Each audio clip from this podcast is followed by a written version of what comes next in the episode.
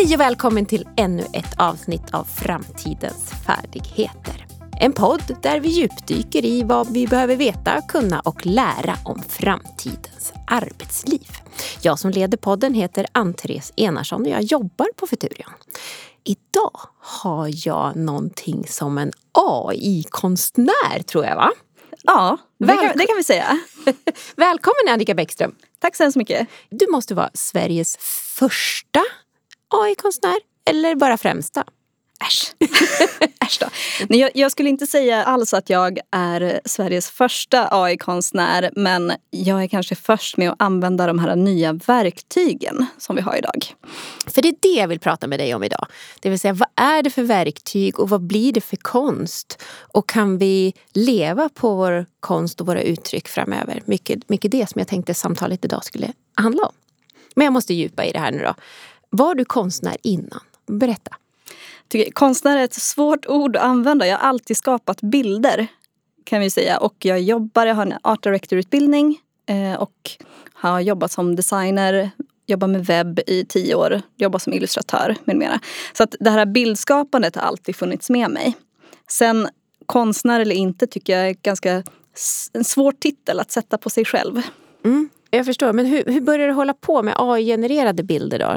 Jag har alltid hållit på att göra bilder och intresserad av teknik och i och med att jag jobbar med webb också så, har jag alltid varit intresserad av eh, nya eh, metoder också, nya verktyg. Så ganska på en gång när Midjourney, då, ett av de här verktygen, släppte sin första version så var jag där och var ganska snabb på att börja utforska. Och de första bilderna som jag gjorde det såg bara ut som Hej kom och hjälp mig, små blubbar Ehm, men eh, det fanns ändå någonting där som jag tyckte var väldigt, väldigt spännande. Och för mig så var det som att jag nästan öppnade upp en ny del av hjärnan, ett nytt sätt att jobba som jag tyckte var väldigt spännande för att jag kanske hade känt att jag var lite stagnerad i hur jag hade jobbat tidigare. Det kändes som att så här, det behövdes någonting nytt. Du, blev nästan, du kände dig nästan mer kreativ med det här verktyget? Ja, för att jag fick använda min kreativitet på ett annat sätt. Spännande. Men vad, det är ju inte att måla, att, att, att syssla med AI-genererade bilder, det är att liksom beställa och beskriva bilder. För, Precis. Ja, det är en helt annan förmåga alltså, som du också behöver då ut, utanför den här liksom bildliga, den, din stark fantasi och kreativitet naturligtvis. Var det men att kunna beskriva det i ord och i, mm. i så att säga, i prompting. Du måste vara en prompting-specialist. Det kan man nog säga. Ehm, det som är, ska jag förklara lite snabbt hur det här fungerar. Att mm. Oftast de här äh, verktygen, det finns ett antal olika. Jag skulle säga att det är fyra stycken stora som man pratar om. Det är DALI eh, av OpenAI. Det är Stable Diffusion, det är Midjourney och det är Adobe som nu har kommit in lite sent men mm. kommit in i spelet just när det handlar om bildskapande. Och alla de här de går ut på att man har ett inputfält egentligen och skriver en text, trycker på enter och hoppas att det blir någonting skoj ja. som skapas. Och lite grann beroende på vilket verktyg man använder så ska man kanske skriva på lite olika sätt i, i grunden så är de ganska lika rent funktionsmässigt men när man går in på djupet så kan man lära sig liksom den tekniken, det, det samtalet som man ska ha med de olika verktygen. Eh, och just Midjourney då som jag fastnade för. Ja, varför eh, fastnade du för det? Det hade en mer, eh, jag skulle säga en mer estetisk look på, på bilderna som mm. skapades mm. jämfört med de andra. Och jag tror att det handlar om att de som har skapat det hade en annan vision. Kanske snarare än OpenAI som mer, det syns att det är baserat mycket på bildbanksbilder. Så det som genereras blir också lite mer klassiska bildbanksbilder. Mm. Och jag ville åt det lite mer drömska, lite knäppa, lite, konstnärliga. Eh, ja, lite mer konstnärliga. Och eh, det jag fastnade för också, det var det oväntade. Att det inte alltid blev som jag skrev. Eh, att det hände någonting konstigt som jag fick reagera på det triggade mig och gjorde att jag ville utforska mer. Det var som så här, vad, vad händer om jag gör det här? Blir det kul? Blir det knäppt? Vad, ja, det blev ett jättestort öga i bakgrunden på den här bilden. Varför då? Man kollar i sin prompt, texten, så här, kanske finns det någonting där som den har reagerat på. Eller så var det bara någon slags hallucination eller någonting som det här verktyget hade. eh, och det, jag tycker det är jättekul. Jag tänker att det är lite grann som att jobba med, alltså, om man kollar på historiskt sett typ dadaismen eller någonting. Att man jobbar med slumpen som mm. är väldigt kul. Mm. Men, men det låter ju ja, lite läskigt men spännande, lite kittlande att hålla på. Man vet aldrig vad som riktigt dyker upp. Ja, men vad, vad, vad, är ditt... Eh, du verkar vara en väldigt utforskande eh, person med, med väldigt mycket nyfikenhet och tar dig an nya saker. Vad är det mest crazy du har gjort då? Eller, eller oväntade, förlåt, så kanske man ska säga. Vilken jättesvår fråga. Men jag har haft ett roligt uppdrag nu för att nu har det ju börjat komma folk som kommer till mig och ber mig att göra bilder. Ja. Eh, och jag som man har, köper av dig? Liksom ja, då. precis. Ja. Så att, eh, i, I reklam. Ah. Mm. Eh, och då har jag fått ett uppdrag där, där konceptet har varit ungefär det ska vara så konstigt som möjligt. Mm. Så de har egentligen gett mig ganska mycket fria tyglar i att det är så här, jaha men blir det sådär? Det kanske är bra. Mm. Det kanske bara är kul att det blir konstigt. Så det var kul att ha en kund som också hade det där knäppa och verkligen eh, accepterade att nu ska vi göra någonting som är udda. Men sen har jag gjort, när jag har kombinerat lite grann bilder, eh, animation också som finns nu. Så jag har skapat bilder som jag sen har animerat och sen använt ett eh, tredje verktyg för att göra ljud också. Och lagt ihop detta och gjort då eh, ett fejkat besök i en eh, sockervaddsfabrik på 60-talet. Precis, det var den jag tänkte på. Jag hade nämligen sett den. Det var lite Kalle chokladfabriken liksom. Ja, vad roligt. Ja, och det är väl, jag tror att såhär, min värld känns som att jag ibland fastnar i samma spår ändå trots att jag gillar att reagera på grejer. Men jag gillar sådana fantasivärldar. Jag gillar, jag gillar socker och mm. sockervadd. Och mm. Du måste väl ha något signum som konstnär helt enkelt? Ja men precis. Men sen gillar jag också när det är lite obehagligt. Och det, det passar nog ganska bra i då de här AI-genererade bilderna. Att det finns en lite så eerie eller lite obehaglig känsla. Finns det några trender i AI-konst? Ja, det kan man se ganska tydligt. Hur det har varit eh, Wes Andersons pastelligt ett tag. Eh, och ett tag var det väldigt mycket så här, yellow cakes. I alla fall i min lilla värld, de jag följer med mera. Och det handlar ju också mycket om de nya modellerna, vad klarar de av att göra? Mm. Och nu börjar vi också se mer och mer animation. Att folk som har jobbat mycket med bilder börjar gå över till animation också för att det börjar bli så pass bra så att folk är intresserade av att utforska det här. Mm. Och så vad tror du är nästa grej nu då? Vad, är nästa, vad kommer bli nästa trend om du tittar liksom tio år, eller, liksom, eller kanske bara räcker till ett halvår framåt. Vad tror du kommer mer, ännu mer förutom animation? Jag tror att vi mer och mer kommer få se eh, fotografer som faktiskt börjar använda eh, AI-metoder för att göra collage och eh, spännande grejer. Ehm, jag har en eh, kompis, Emily Dahl, som är fotograf. Fotar ganska mycket mode och eh, produktbilder. Och hon har nu börjat utforska det här med att applicera AI-genererade grejer i hennes faktiska foton så att det blir mer surrealistiskt. Oj, vad häftigt! Ja, så ja. det är väldigt spännande. Det är kanske någonting vi kommer se framöver. Men om vi tittar nu liksom på de här bilderna. Vi är i ett stadium där det mycket kanske riktigt och mycket klokt liksom handlar om att förklara hur de här verktygen fungerar i någon slags folkbildande syfte. Liksom. När man då producerar och skapar de här bilderna då skrapar ni alla bilder från bildbanker som du var inne på och lägger ihop till någonting nytt. Ehm, kan man livnära sig då på att vara AI-konstnär eller sälja sina bilder om alla kan göra bilder? Eh, man kan ju ta exemplet med kameran. Att eh, även om alla har en kamera i fickan nu för tiden så är det inte alla som livnär sig som fotografer. För fotograferna har ju kanske ett speciellt öga, deras estetiska uttryck eh, och väljer ett utsnitt av bilder till exempel.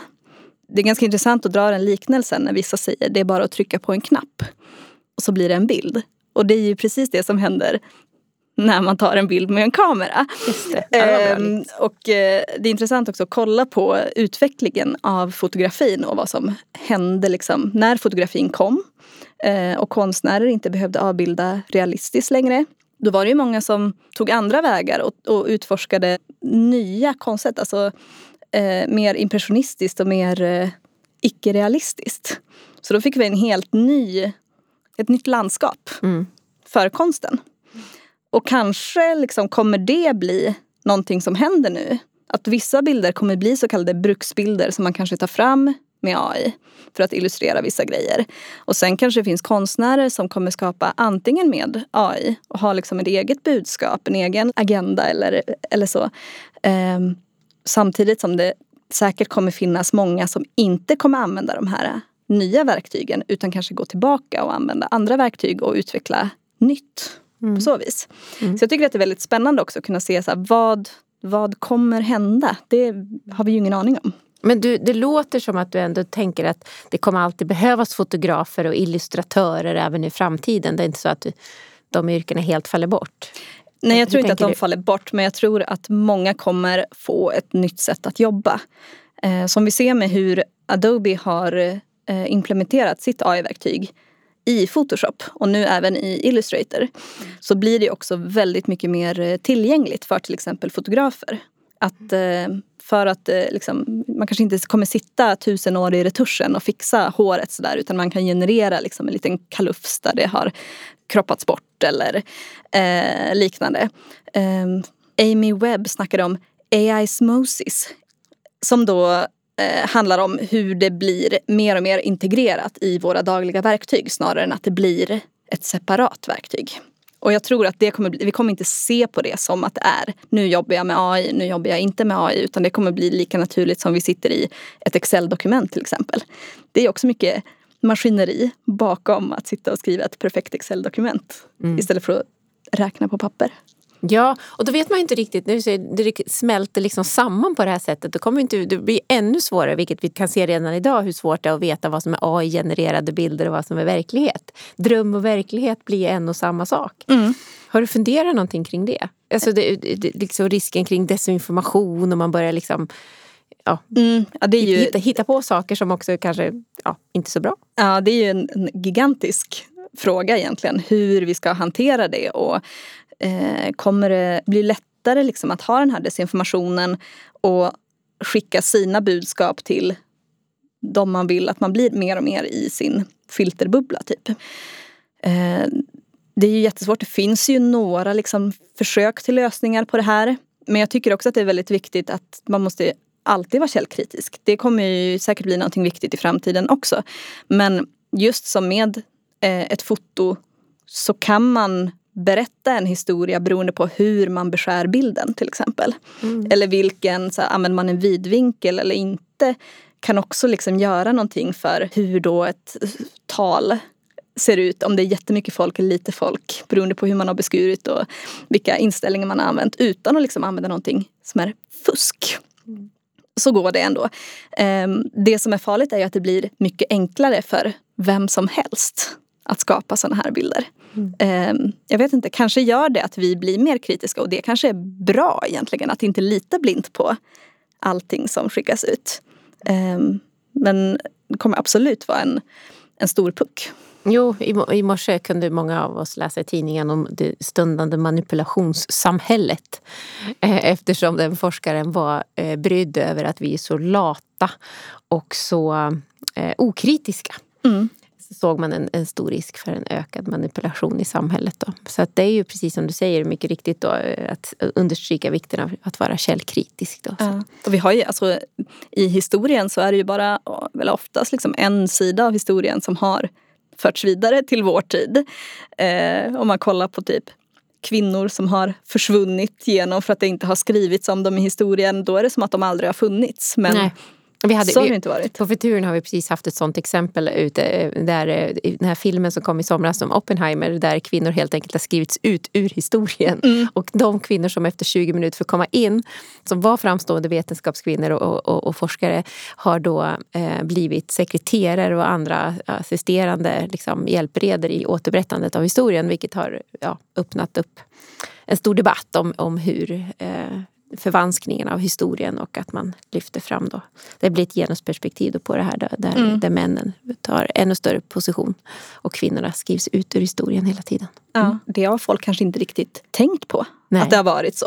Nej. Men nu om vi blir mer källkritiska så kanske det också blir en effekt av det. Men ja, det, ja, det, får... det, finns en massa, massa farligheter. Ja, jo men absolut. Men vi får, vi, å andra sidan, jag då personligen ser fram emot fler, vad jag förstår det kallas för her stories. Mm. Där man liksom eh, går tillbaka och kollar igenom. Var det verkligen så att det fanns inga kvinnor med som spelade roll för utvecklingen överhuvudtaget?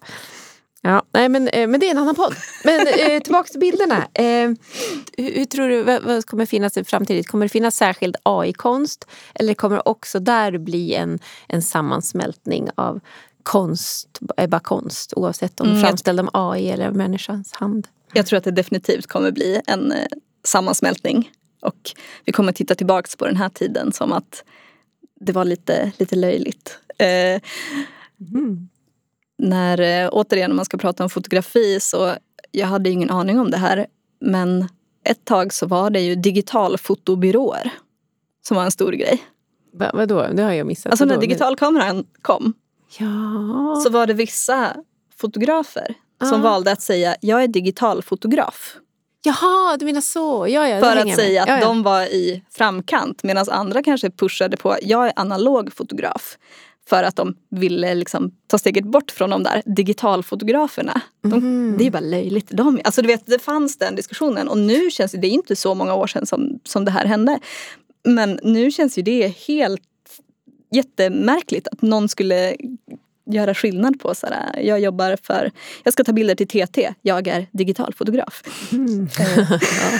Ja, men alltså, nu, nu är jag så pass eh, ändå gammal så att jag minns eh, i min lilla hemstad att en stor auktoritet på Stora gatan var ju fotografen.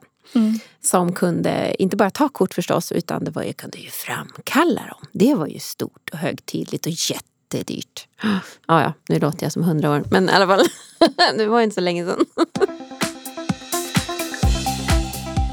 Alltså jag blev ju väldigt nyfiken och inspirerad av vårt samtal här idag.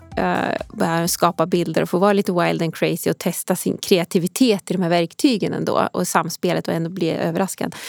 Uh, vilka råd skulle du ge mig och, och, och lyssnarna om, om vi skulle liksom ge oss i kast med det här? Var börjar vi någonstans? Ja, ni börjar med att uh, titta på ett av de här verktygen och då liksom Midjourney är mitt weapon of choice. Och det ja. som jag trivs bäst med så kan det vara för många lite klurigt att börja använda för att det är i Discord som man sitter och jobbar med det här och vissa blir lite skrämda av det. Så att på det viset så skulle det nästan vara enklare att börja med DALI eller då ChatGPT där man kan göra bilder direkt i eh, chatten. Eh, och testa och skriva, kanske försöka liksom kombinera mitt favoritdjur med eh, en sport och en konstform. En kentaur på skridskor eller vadå? Liksom? Ja, eller, och så en konstform. Jaha. ja, eh, eh, nu vart jag så här. Du får bli impressionist då. Ja. ja. Där, där har du liksom din första prompt egentligen. Aha. Ja, det är så man gör. Mm. Eh, och då kan du börja fast där. fast, fast, det är okej okay att skriva så här, förlåt, det var så fånigt. Man behöver inte kunna massa konstiga konsttermer tänker jag. Utan man kan Nej, skriva att det... det ska vara blå eller... Ja, precis. Eh, och i många av de här verktygen så kan du också få lite hjälp med hur du ska forma det här. Men där har vi ju så här, jag som har pluggat konst. Ja, ja har jag ju bara, också... Ja, ja. på att du kan. Nej, men jag som har pluggat konst har ju också kanske en fördel då för att jag har de här begreppen med mig. Mm. Kanske jämfört med någon som inte har det. Men det är också någonting som man får träna upp.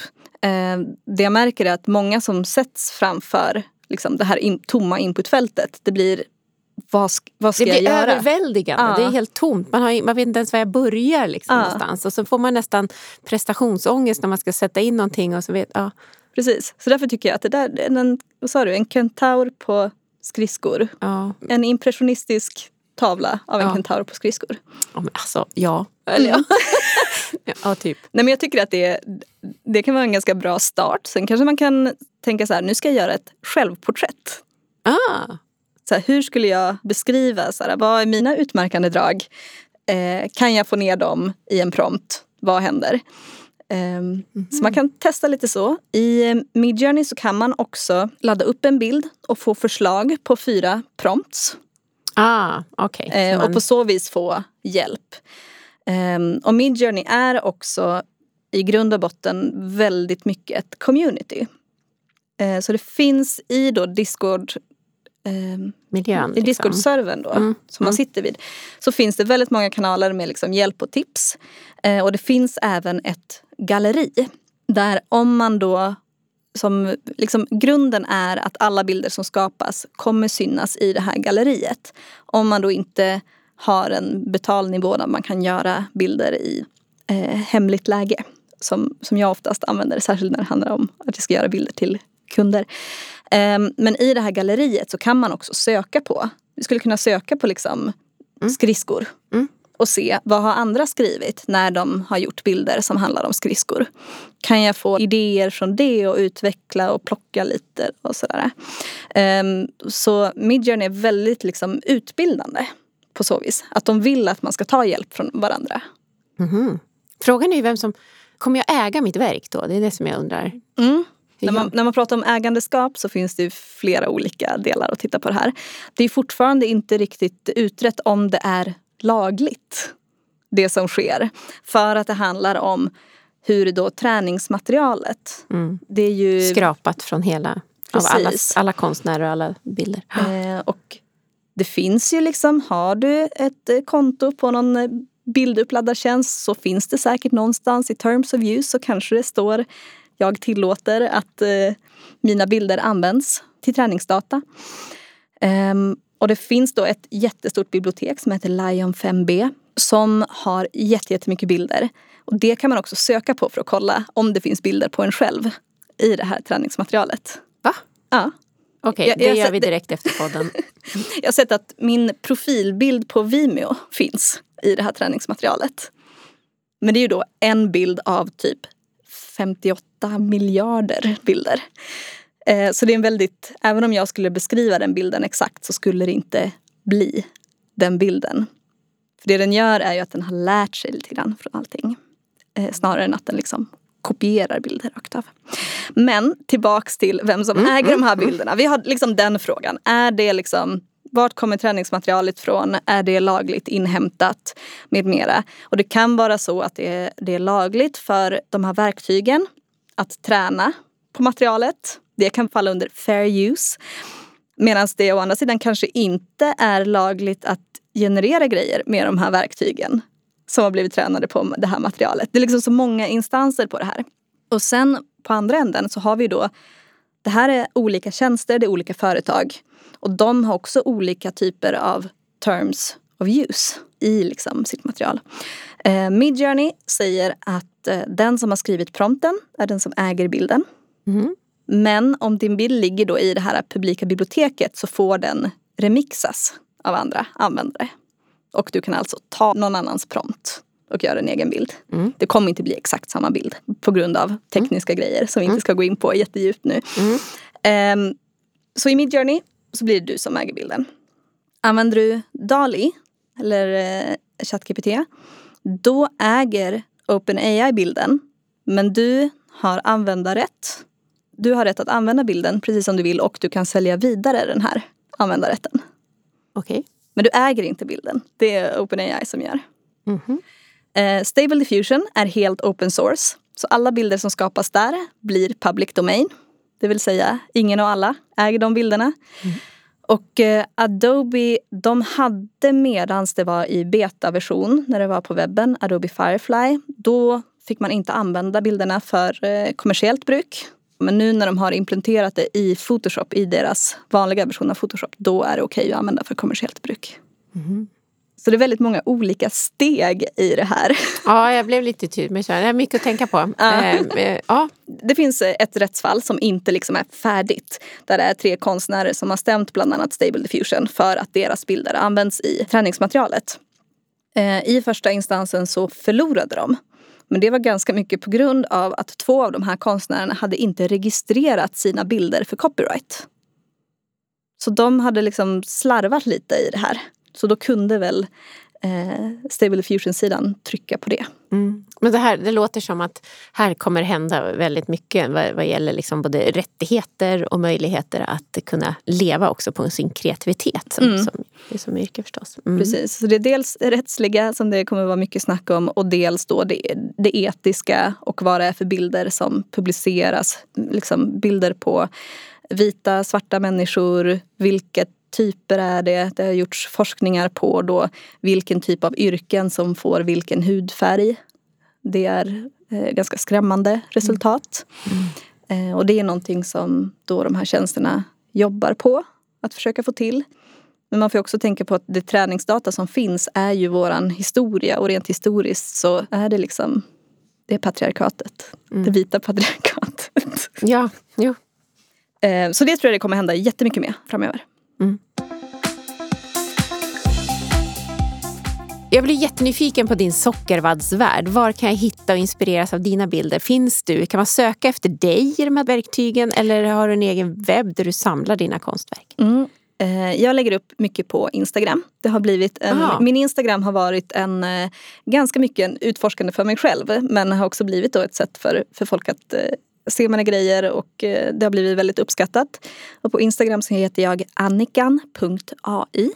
Och sen har jag också en sajt som heter ai.annikabackström.se eh, där jag också har lite mer konkretiserat vad det är jag gör. För jag håller föreläsningar och workshop och utbildningar också. Och du hade många strängar på din lyra. Jag är jätteglad att du kom hit idag och inspirerade och jag ska genast sätta igång min kentaurjobb. Eh, så hoppas jag att jag kan få lite råd och stöd på vägen av dig. Ja, jag ser fram emot att se det. skulle bli, kanske byta karriär här. Vet ja. Du. Ja. Jag ser fram emot att få höra mer och lära mer av dig framöver Annika. Tack mm. så mycket för att du kom och gästade oss idag. Tack för att jag fick komma.